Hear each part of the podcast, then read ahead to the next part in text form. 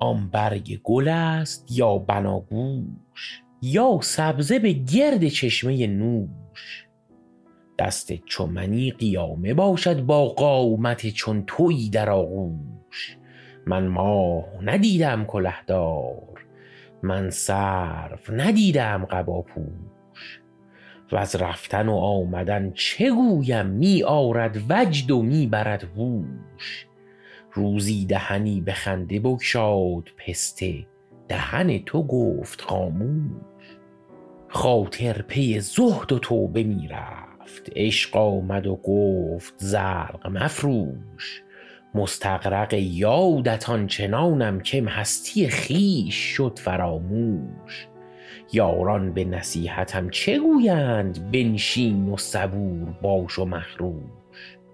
ای خام من این چنین بر آتش عیبم مکن ار برآورم جوش تا جهد بود به جان بکوشم وانگه به ضرورت از بن گوش بنشینم و صبر پیش گیرم دنباله کار خویش گیرم.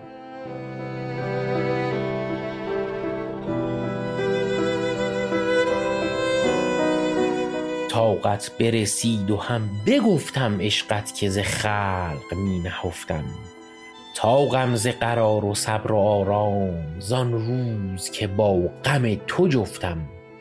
آهنگ دراز شب ز من پرس کز فرقت تو دمی نخفتم. بر هر مژه قطره ای چو الماس دارم که به گریه سنگ سفتم. گر کشته شوم عجب مدارید من خود ز حیات در شگفتم.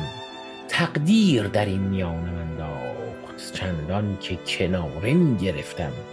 دی بر سر کوی دوست لختی خاک قدمش به دیده رفتم. نه خوارترم ز خاک بگذار تا در قدم عزیزش افتم. زانگه که برفتی از کنارم صبر از دل ریش گفت رفتم. می رفت و به کبر و ناز می گفت بی ما چه کنی؟ به لابه گفتم بنشینم و صبر پیش گیرم. دنباله کار خویش گیرم.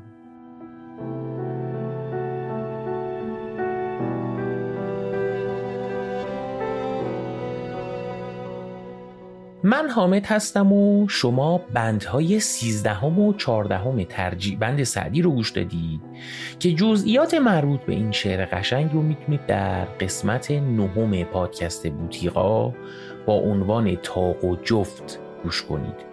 این ترجیع بند سعدی که 22 بند داره رو در یک سری هفت قسمتی در پادکست بوتیقا وارد جزئیاتش شدیم که اونجا می‌تونید پیداش کنید.